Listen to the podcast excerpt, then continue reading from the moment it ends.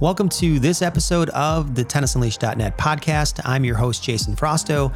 And in this episode, I want to get into something that might be a little bit more controversial, and that's kind of the general lack of respect or appreciation for Novak Djokovic at this 2021 US Open. And I want to talk about why that might be happening. All right, so let's talk about a couple possible reasons why people might not be giving Djokovic as warm of a reception as they should for a number one player in the world. This all goes back to the whole Roger Federer, Rafael Nadal thing from the past. Those guys have giant fan followings, as Djokovic does as well. He has a very large fan following as well. But those guys have been beloved for such a long time and have such diehard fans. And I think it's because they play with such unique styles of tennis, right? They play different types of games. Federer is this sort of super smooth, effortless looking player.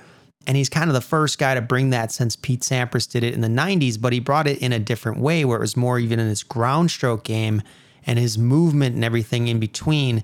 Nadal is sort of this workhorse. You can't beat me, you can't deter me, you can't do anything. in this clay court sort of you know, superhero in a sense that the guy won everything on clay and won 13 French Opens. So he's got a completely different fan base that is nuts about him and the way that he plays. And then you have Djokovic, right, who is not necessarily dominant on clay, right? He's not dominant on grass, which are those surfaces the other two guys are dominant on. He's dominant on hard courts, which is a surface that maybe isn't as sexy and elegant as grass or clay, right? Because those two surfaces those are something that you don't see all the time. You see hard courts everywhere, at least in the United States.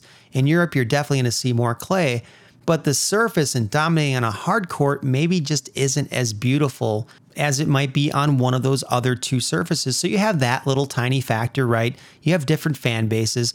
On top of that, Djokovic kind of came in and came out of nowhere and started to beat both of those players, right? And started to beat them on some of their best surfaces, whether that's Federer at Wimbledon or Nadal twice now on clay. So Djokovic doesn't have the flair necessarily in his game in the same ways that Federer or Nadal do, but he does his own things really, really well. You kind of pair that up with the incident in New York City last year, right, where we had the accidental hitting of the lines lady last year in the throat with the ball, which was a complete accident, but it was Djokovic kind of acting out, right?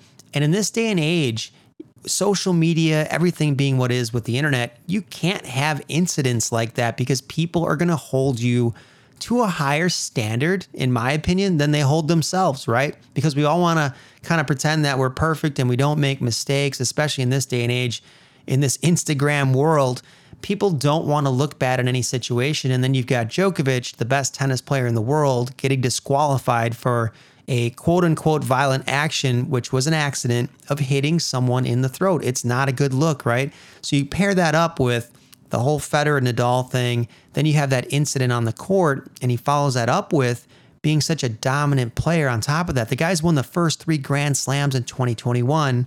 And then he goes to the Olympics when he probably shouldn't have. He probably should have just rested, but tries to get the Golden Slam. And what happens in the process? It's tough conditions. It's 90 plus degrees over in Tokyo. It's unseasonably hot, right? It's humid.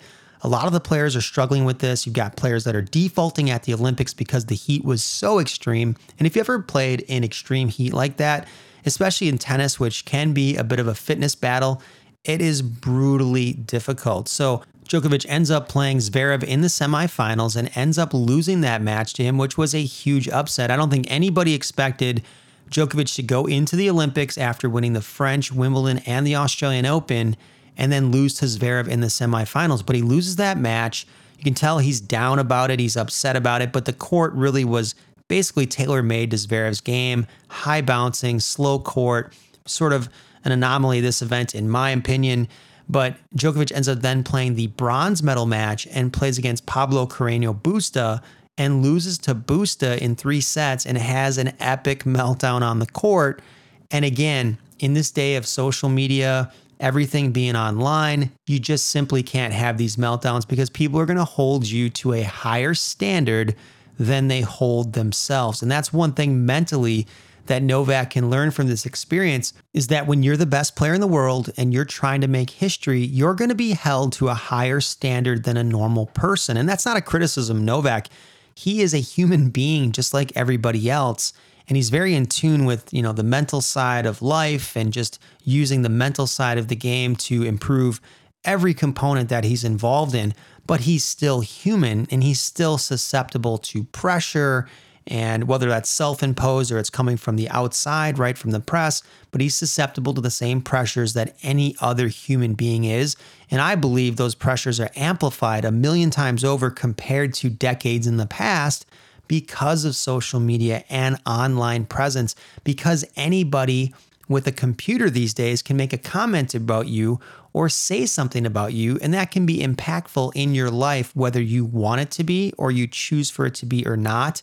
People have that power now, and they didn't have it before. Another reason I believe Novak isn't getting the same love that some of the other players do, right, is he's pretty outspoken about the choice of diet. He's a plant based athlete, which is pretty rare, especially at the top of a sport. He may be the only plant based athlete that I'm aware of that's number one in their sport and would be considered an all time great in their sport while being on a plant based diet. That's pretty rare. So, Novak tends to kind of sit on the outside of normalcy, at least in the United States and Western culture, whether it's his diet or it's his views on medications or things that might be associated with that which I don't really want to get into on this podcast and get flagged on this podcast, but I think you know what I'm talking about with that. And it's important to understand that I think a culmination of all of these things, him sort of being outside of what's considered normal in Western culture, is why he's getting flack in New York City and just New Yorkers being a tough crowd to begin with, right? They're they're a pretty tough bunch, or can be. And I've met plenty of friendly New Yorkers, but we know that that can be a pretty tough crowd. So he's sort of sitting outside of the norm of what the media and you know the mainstream view is of certain things in his life. On top of that, he's had some of these blowups recently where it's made him look bad and the press has gone and ran with it. And I get why they have to run stories right and they want things that are going to make headlines. So if people are kind of looking for the reasons why Djokovic maybe isn't getting the love and respect that I think he deserves in New York City, I think it's really a culmination of the five things that we talked about. And the question is from here, if he wins slam number 21, which I think he has a tremendous chance to do because of how good he is, will he get that love and respect then? Will he be considered the greatest of all time? And in my mind, I already respect the guy for what he's accomplished on the tennis court, for his lifestyle approach, the way he views things holistically. That really resonates with me as a person trying to make better choices, whether it's dietary or mental or just how we treat people and those types of things. I respect all of that. And I understand that as humans, we're flawed, right? Everybody's flawed, no matter what they present in an online space or what you see from them on their Instagram, Facebook, Twitter, whatever it is, the platform, we know we're not perfect, right? Many people seem to have an issue admitting that they're not. I have no issue admitting that. I'm far from perfect, like I said. So we're holding this guy to some crazy standard that we don't expect of other people because the guy happens to swing a tennis racket for a living and that happens to be on TV pretty frequently and people look up to him and idolize him. So I guess the only thing that I would really say to Novak, if he happens to be listening to this podcast during the US Open, which he probably isn't, but you never know, is that he has to remember that he's being held to a higher standard than anybody else in the tennis world, essentially, because he's the number one player in the world and he's going for the all time Grand Slam record and trying to break it and trying to get to 21 which is going to elevate him above Roger and Rafa just statistically. In my opinion, Novak is already the greatest player of all time. If you look at his game, just top to bottom, he has no holes in his game. There's literally nowhere to go when you play him. You're not going to attack his backhand, you're not going to attack his forehand. His serve has improved tremendously. He volleys so much better than he used to. He also gets in and serves and volleys and shows really good touch and feel up the net now. So the guy has no holes in his game, and he's probably the best, if not one of the best movers to ever play the game, as well as return of servers.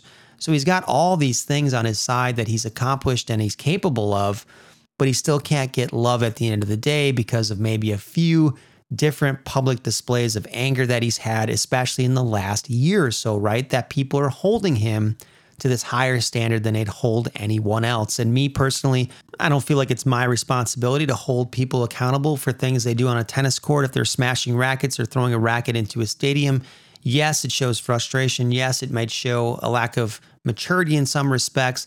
But at the same time, I don't know what it's like to walk in that person's shoes. So I don't feel like it's my responsibility to judge other people. But we, of course, live in a society, right, where people can make up their own minds for what they do and say and how they want to present themselves. So in that situation and remembering who Djokovic is and understanding that he is number one in the world, he's got to be more careful than a normal person does that's in an everyday situation because of the ramifications of social media and just being in the spotlight and potentially getting that 21st slam at the US Open. So, if he does win his 21st Grand Slam here at the US Open, it's going to be pretty tough for people to deny him of just that basic respect and admiration for what he's accomplished on the tennis court because he will be the all time majors leader as well as a host of other statistical records he holds. And not only that, but if he collects number 21, that doesn't mean he's done, right? He could end up with 22, 23, or even 24 Grand Slams as we go into the 2022 season. So,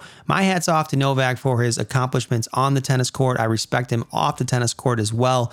And I think other people will warm up even more again and kind of come around as he continues to potentially break records. And that wraps it up for this episode of the Tennis Unleashed podcast. I'm your host, Jason Frosto. If you want some of the best online tennis instruction in the world, visit us at tennisunleashed.net. And also make sure to check us out on YouTube. Find a ton of great video content on our YouTube channel, a lot of stuff recently on technique and tactics of the best players in the world that can help you improve your game. I'm Jason Frosto for tennisunleashed.net. I'll see you next time.